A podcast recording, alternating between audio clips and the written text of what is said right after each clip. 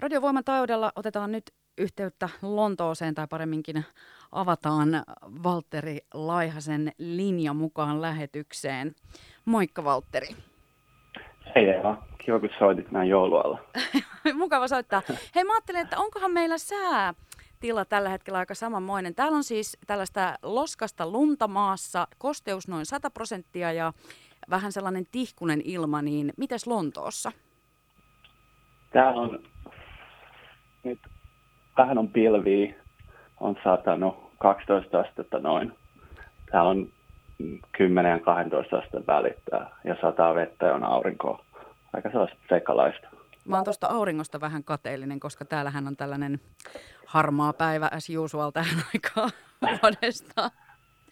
Mutta tota, sä oot seitsemän vuotta asunut Lontoosta, oot lahtelaislähtöinen ja ää, tittelinä sulla on luova tuottaja. Työskentelet siis artisteli, artistien, suunnittelijoiden ja kaikenlaisten luovien ihmisten kanssa ja lisäksi sun työhön kuuluu paljon tekniikkaa.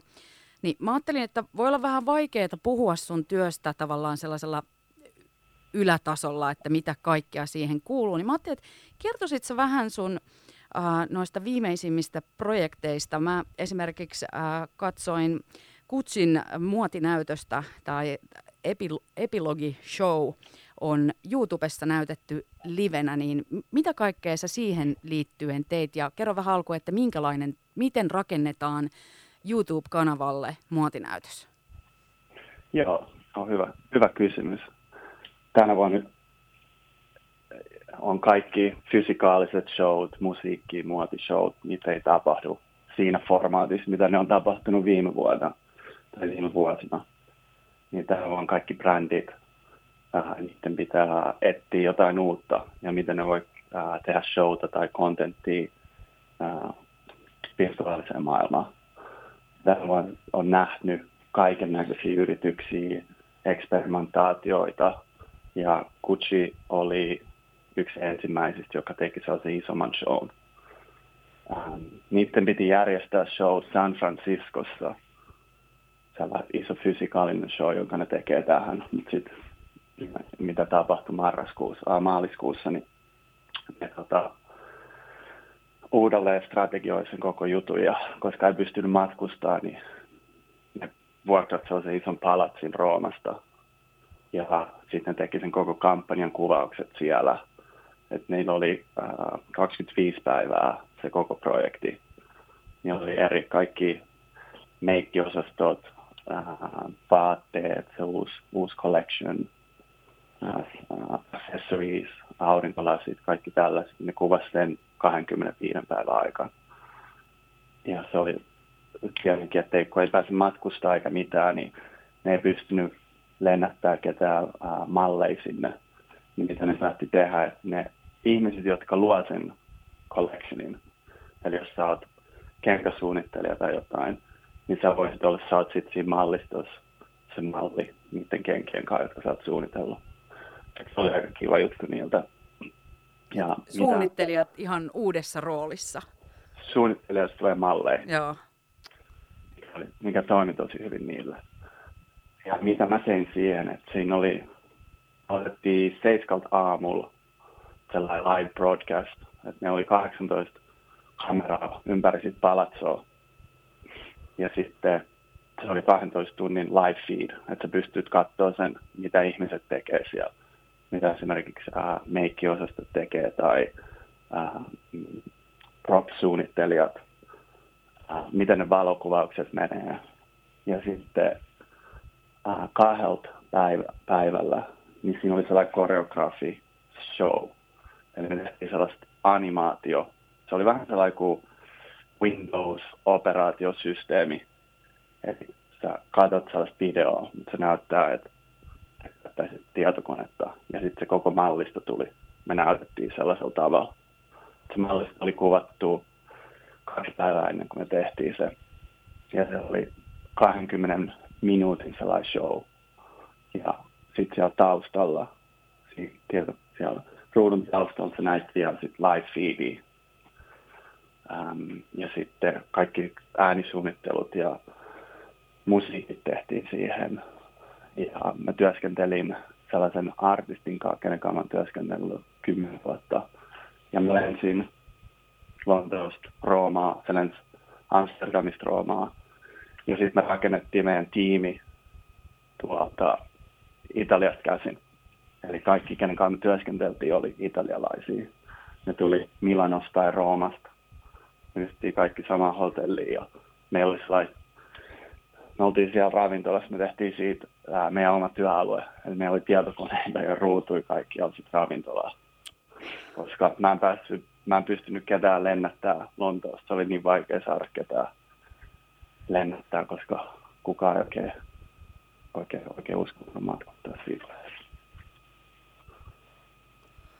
Kuulostaa aikamoiselta operaatiolta. Joo. No käytetään, siinä käytetään sitten sähköpostia, Whatsappia, Facebookia, mitä kaikkea. Tai tavallaan, että mä mietin, että kun Italiasta piti löytää tällaisia tekijöitä, niin onko sulla niin laajat verkostot, että sulla oli Italiassa valmiiksi ihmisiä, jotka sä tiesit, että pystyy tällaiseen, kun toi oli ihan ensimmäisiä kertoja, kun te- tehdään tällä tavalla muotinäytöstä? Joo, suuri osa mun työtä on etsiä uutta talenttia ympäri maailmaa. Ähm, tosi moni, kenen kanssa työskentelen projekteissa, niin ne voi olla ihan missä päin vaan, kunhan ne on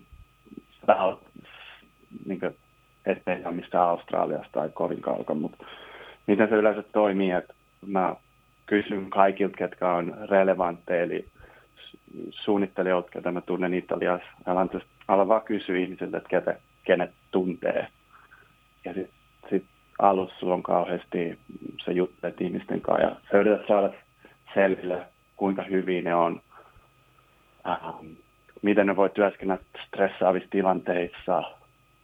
Ja tässä on tietysti temperature check, mm. että miten se, miten se toimii siinä tiimissä. Ja sitten pikkuhiljaa niin sä löydät ihmisiä ja sitten ketä sä työt sun tiimiin, niin ne voi, ne voi tuntea jotain ja se on aika sellaista orgaanista toimintaa. Joo, niin paljon puhutaan siitä, että tota, että on tekniikkaa ja tällaista, ja sitten kuitenkin loppujen lopuksi kaikessa on kyse ihmisistä. Joo, se on tosi paljon siitä. Ja se on tosi paljon siitä, että tällaisissa projekteissa menee kaikki koko ajan mönkää. Se, on, se, se mikä ei ole niin suunniteltu. Kaikki tietää, että okei, että loppujen lopuksi meidän pitää tehdä show, mutta mitä me sinne päästään, niin se on vähän sellaista, että pitää yrittää trial error. Ja sitten sä vaan, siellä tulee virheitä ympäri kaikkialta ja se on, se on paljon tärkeämpää, että miten sä reagoit niihin virheisiin. Että ei siellä kannata syyttää ketään. Et se on vaan sellaista, että kaikki on samassa veneessä ja ne on sama päämäärä, mutta meidän pitää tehdä eri juttuja, kokeilla eri juttuja. Sitten me, sit me saadaan selville, mikä toimii ja mikä ei. No sitten tietenkin kiinnostaa se, että no, tavallaan on ihan ymmärrettävää, että Lahdesta käsin äh, tuommoinen luovan tuottajan työ niin olisi vähän hankalaa, koska Lonto on kuitenkin yksi keskuksia. Mutta miten sä oot, Valtteri Laihanen, päätynyt Lahdesta Lontooseen? Hyvä kysymys. Um, mä, meidän isä vei meitä kaikkialle äidin kanssa. Musta tuntuu, että siitä näki silleen maailmaa ja oli silleen, että okei, että täällä on erilaisia juttuja tapahtuu.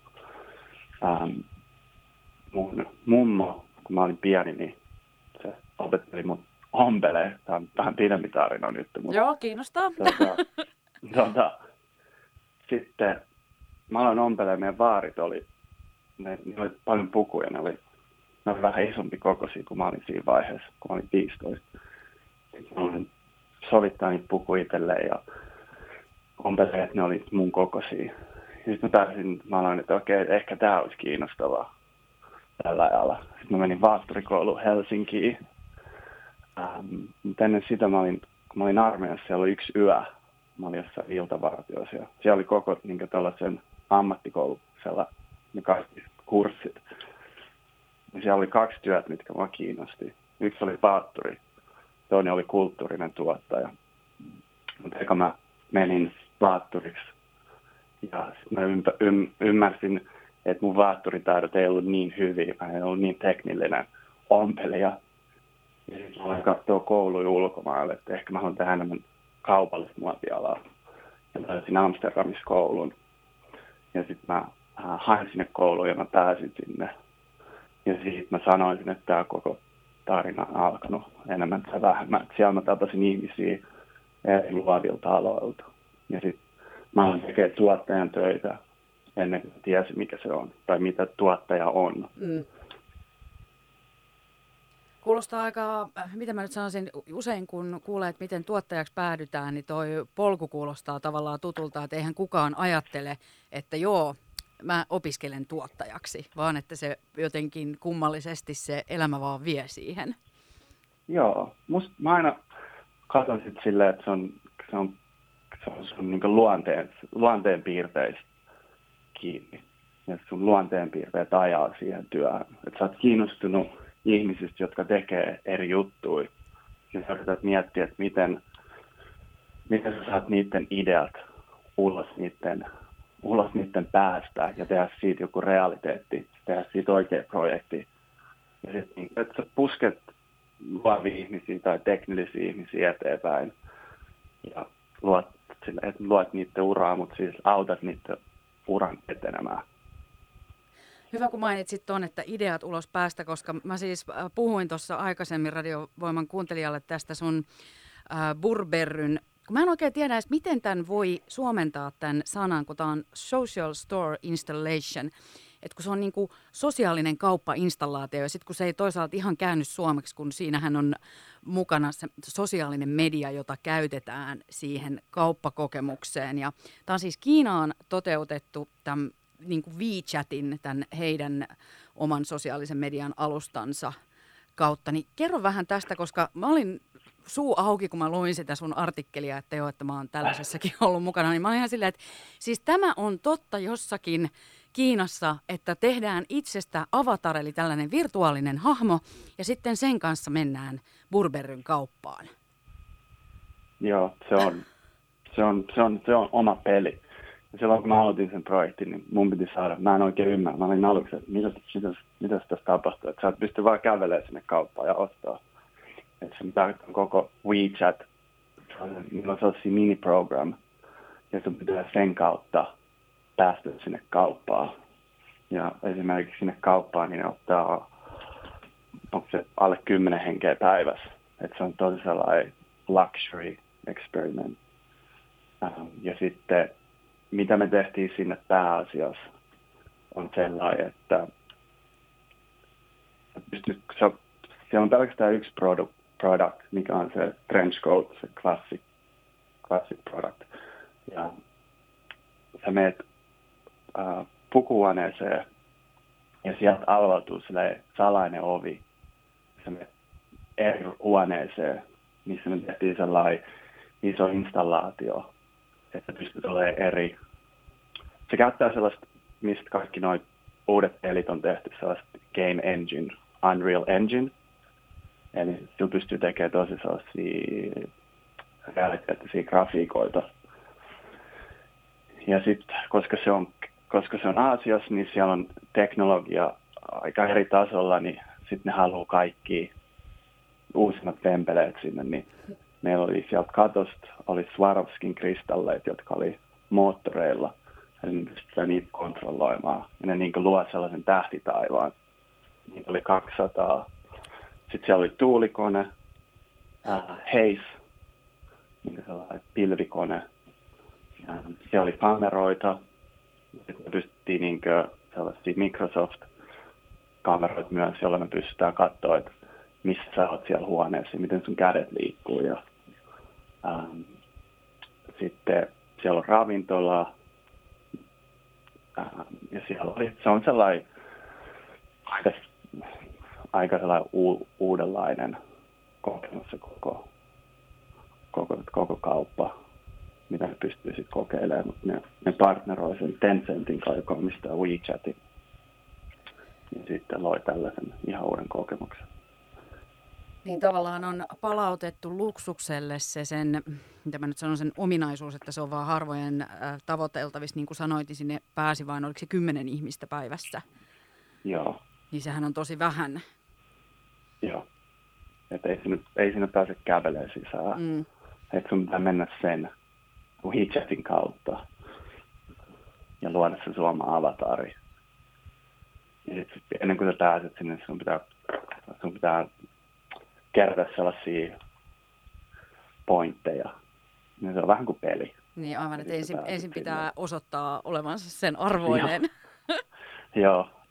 virtuaalisessa mutta, maailmassa. Mutta tällaista, mut tällaista pitää tehdä nykyään, koska et saa nuorten ihmisten kiinnostuksen, koska mitä nuorempia ihmiset on, niin sitä enemmän ne käyttää aikaa sosiaalisessa mediassa tai puhelimessa, mikä on tänä vuonna nähty, miten, miten kaikki äh, ihmisten mielenterveys ja kaikki tuollaiset vaikuttaa tiettyihin asioihin. Ja mm. brändit pistää niin paljon aikaa kaikkeen sosiaaliseen mediaan ja uusiin juttuihin, miten ne saa ihmisiä koukkua tai tulee niiden, tulee niiden kauppoihin. Onhan, tämähän on niin kuin tavallaan ihan uusi maailma, kun miettii, että enää ei ole niin. Mä tuossa jo ennen kuin haastista aloiteltiin, niin sanoin sulle sitä, että, että kun se on ihan eri asia, että se pitää ruudun kautta välittää se kokemus, jonka ennen tapahtumassa sai niin, että sä kävelit sinne sisään ja se ympäröi sut se tapahtuma. Ja nyt se sama fiilis pitäisi saada ruudun kautta. Niin, se on, se on tosi vaikea haaste. Ei, mä en usko, että pystyy luomaan, uudelleen luomaan sellaista haastetta. Että, ähm, tosi moni projektit, mitä mä oon tehnyt tänä vuonna esimerkiksi, ja niin, kunhan juttelee ihmisten kanssa, että jos sä katsot musiikkishowt YouTubesta tai telkasta tai mistä screenit vaan, niin ei se ole ikin sama kuin sä olisit siellä. Mm. Että sä saa niinkö, että sä saa goosebumpeja tai että sä ala itkemään tai jos on, on, lempibiisin. Eikä se ole, sit, se on siitä kiinni vaan, kun se on sellainen niin kuin, kokemus, että eri ihmisten kautta samassa paikassa. Ähm, esimerkiksi tänä vuonna näki niitä kaikki äh, keväällä, missä oli noita kaikki videopuhelujuhlia. Mm. en nyt oikein lähtenyt. Ei oikein lähtenyt, lähtenyt joo. jo. mihinkään. Mä oon kuullut kauheita kauhutarinoita myös firmojen pikkujouluista, jotka on järjestetty Teamsissa, niin se on kyllä aika surullinen tarina ollut pääsääntöisesti. Joo, joo. Ei, no. se ole, ei, ei se ole samanlaista. Mm. Valtteri Laihanen, meillä alkaa aika loppumaan, mutta tietenkin mua kiinnostaa se, että kun olet Briteissä jo seitsemän vuotta asunut ja Lontoossa, niin miten sun jouluperinteet, onko tarttunut jo brittiläisiä tapoja, että onko sulla jo ruma jouluvillapaita hankittuna? Ei ole vielä, ei ole vielä. Mitä mä, mitä mä oon saanut tehtyä tänä jouluna? Me mentiin yhdelle bubi illalliselle ja se on ollut, koska nyt täällä pistettiin kaikki kiinni taas, että et, et joulusta tulee aika, aika tota, hiljainen. Onko sulla nyt jo äh, tavallaan alkanut hiljentyä töiden puolesta jouluun? Jotenkin ajattelisin, että monellehan voi joulukin olla semmoinen tärkeä etappi ja sitten sen jälkeen hiljenee vai onko edelleen tosi paljon töitä? Äh, mä hiljensin itse asiassa nyt jouluksi, koska tänä on ollut aika crazy, crazy vuosi, koska kaikki, on ollut, kaikki halunnut tehdä digitaalista juttuja sellaista. Niin mä oon tehnyt koko ajan aika lailla töitä vaan ja nyt vaan jouluksi otan tästä kaksi viikkoa pois ja sitten aloitan uusia projekteja ää, maalis, ää, tammikuun neljäs päivä. Et se on ihan siisti, mutta tuntuu, että kaikkea pitäisi tänä vaan ottaa heti revaa jouluna ja aloittaa uusi vuosi sitten taas. Kyllä ne uudet ideat vaatii myös sitä palautumista ja sitä, että ottaa tavallaan itselleen myös aikaa, koska eihän aivotkaan toimi kunnolla, jos koko ajan vaan tekee. Ehdottomasti. Mä kiitän sua Valtteri Laihanen ja toivotan oikein hyvää joulun aikaa sinne Lontooseen. Tämä oli tosi mielenkiintoista. Kiitos samoin. Tosi kiva, että soitit.